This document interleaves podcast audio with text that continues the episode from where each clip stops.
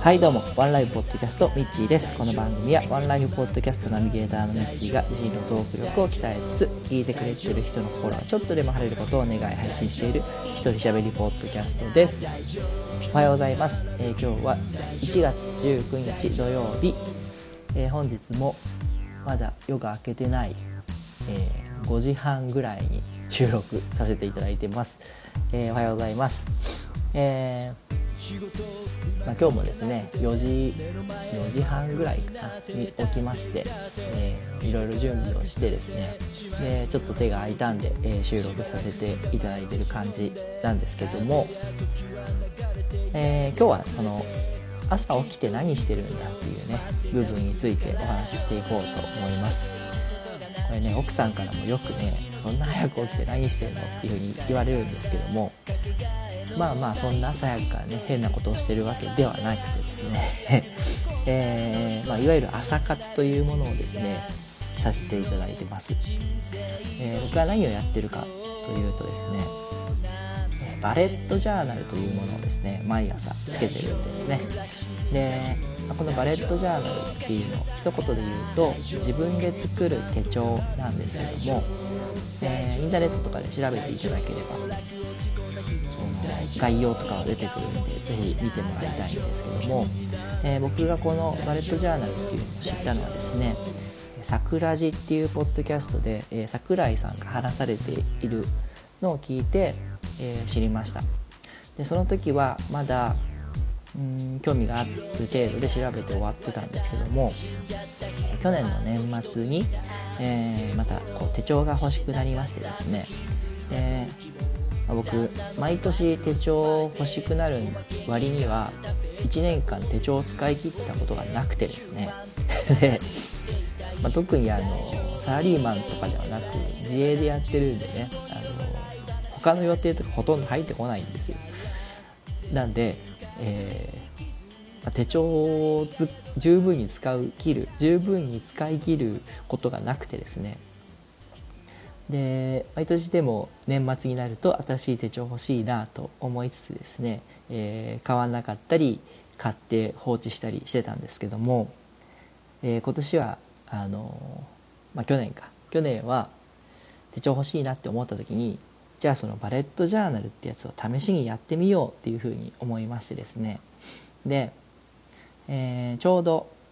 11月の19日2ヶ月前ですね。から、えースタートしました。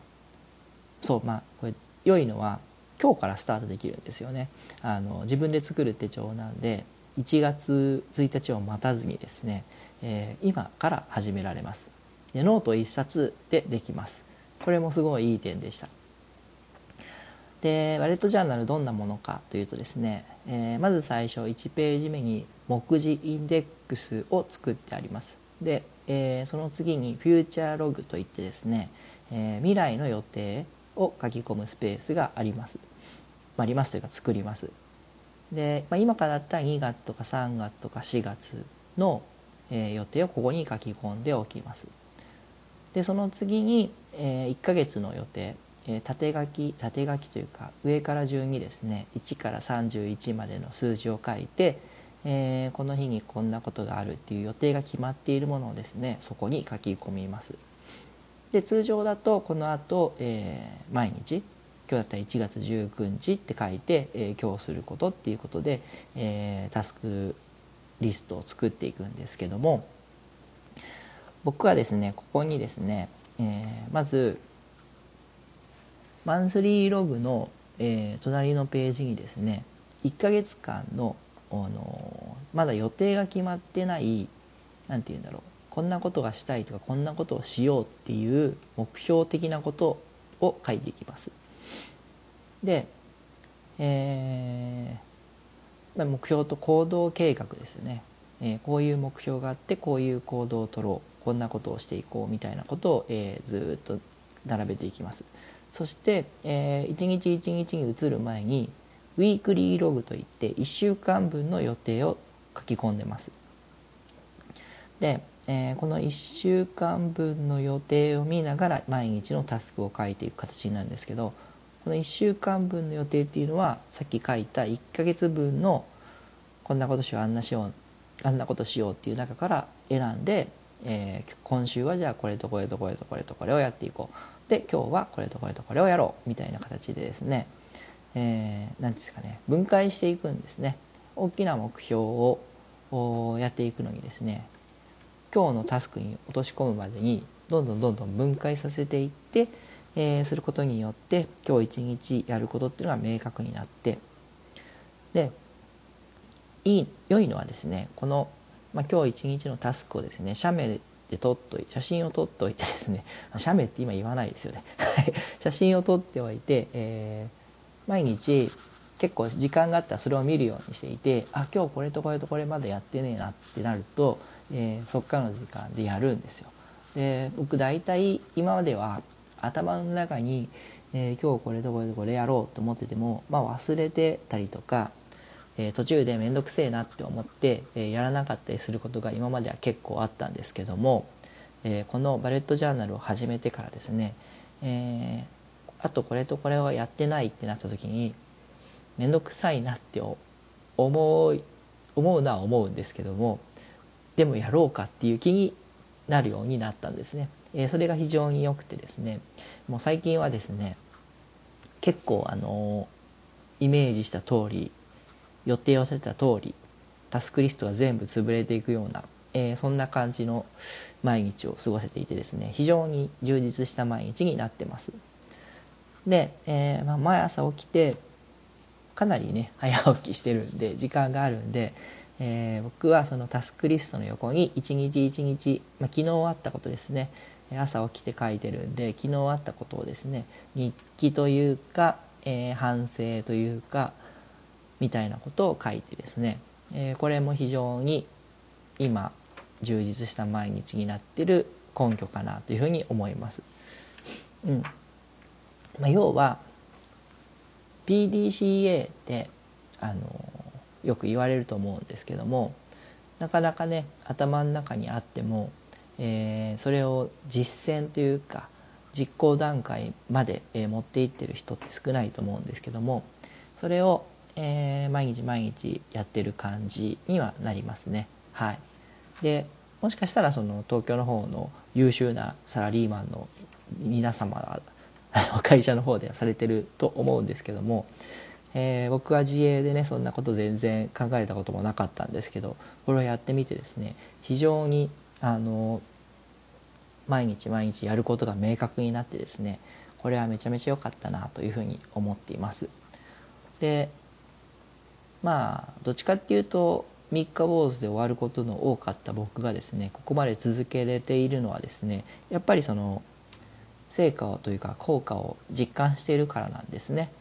なんでえー、まあ、もしよかったらね Bullet Journal 調べていただいてもうほんと今日から始められるんで3日やってみて、えー、やめてもいいと思うんでノート1冊100均行けば買えるんで やってみられてもいいんじゃないかなというふうには思いますはいじゃあ以上でバレットジャーナルのお話は終わりにしますじゃあ続いてですねなんとハッシュタグ読みができちゃいます。というのも、えーまあ、ガレ版で収録してガレ版で編集して配信あの返信まであ収録までできるっていう話をしてその場合だと、えー、他のアプリが立ち上げられないという、えー、困ったなっていう話はしたんですけども。音声メモで収録すれば、えー、他のアプリが開けるということに気づきまして、えー、それをですねえー、ガレ版に取り込んで編集するという形にしようと思ってですね なんかいろいろ巡り巡ってやってるんですけどもはい。じゃあですね、えー、もうだいぶ前からですね12月31日なるみさんからいただきました。え最終回って思ったらアンカーに移行されるんですね。お待ちしてますというふうにいただきました、えー、なるみさんはアンカーで配信されてるんですけども、えー、まああの以前話しましたように アンカーには移りませんでした。またねいつか、えー、いけるかもしれないんで、え、その時はよろしくお願いします。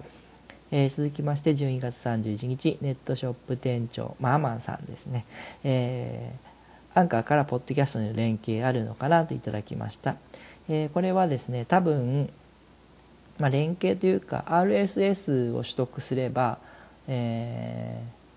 ー、iTunes に登録すればそれで配信ができると思うんで多分解決できると思ってます。はい、えー、続きまして12月31日トリフィドさんからいただきました。え、最終回どういうことと思いましたが一安心これまでアンカーといえばロードバイクだったのでアンカーって何とめっちゃ調べる平成最後の大晦日ポッドキャストさんのおかげでこうやって新サービスを調べたり機材もこまごま更新したりいろいろ踏みとどまれてる気がしますといただきましたありがとうございますアンカーというロードバイクがあるんですねまずそのことにちょっと驚いたのとえー、まあそうですねポッドキャストさんのおかげで僕もですねいろんな新サービスとか新しい機材っていうのをいろいろ調べさせてもらってますね。はい、でただまああの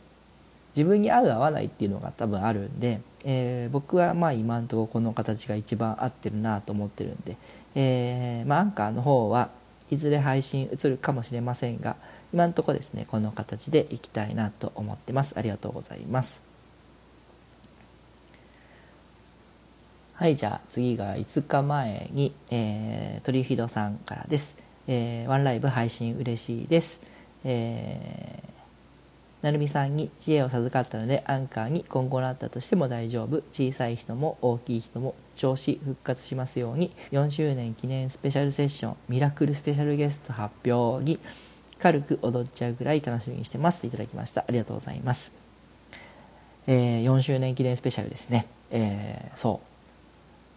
祇園さんと藤島ガラスさんによるトークセッションをお送りしよう、まあ、ワンライフの方で、えー、お送りしようと思ってるんですが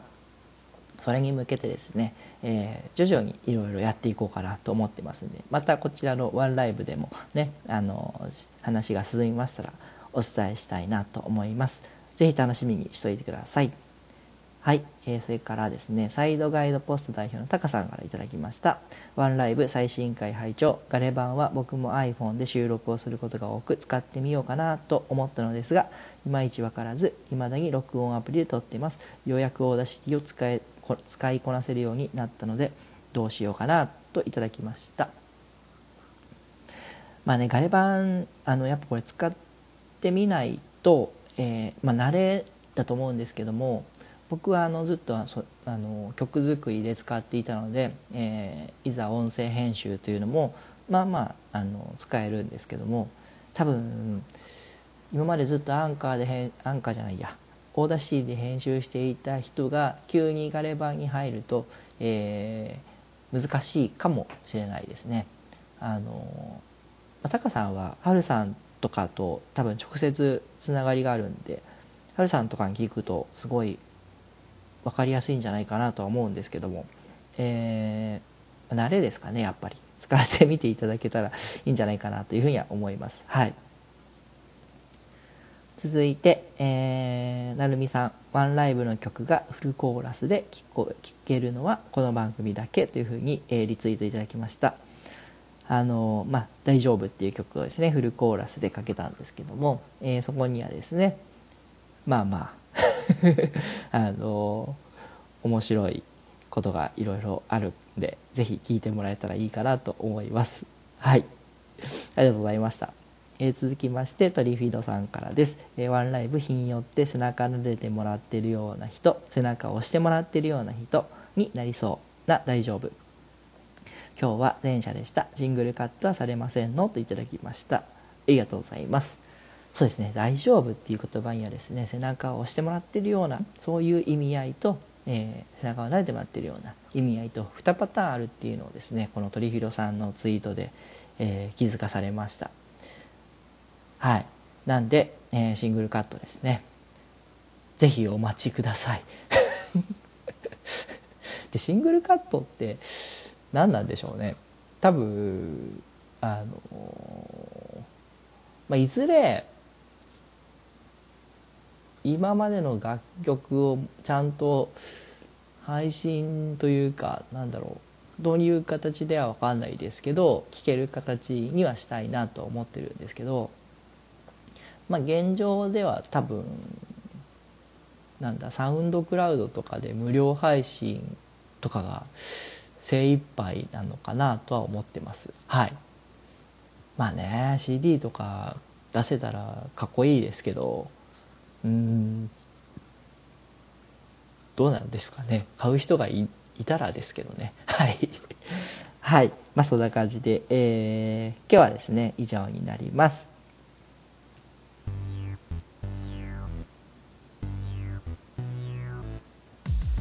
はい。じゃあこんな感じでですねもしあのご意見ご感想等あればですね、えー、ツイッターの方で「ハッシュタグワンライブ」ひらがなでワンライブをつけてつぶやいてください。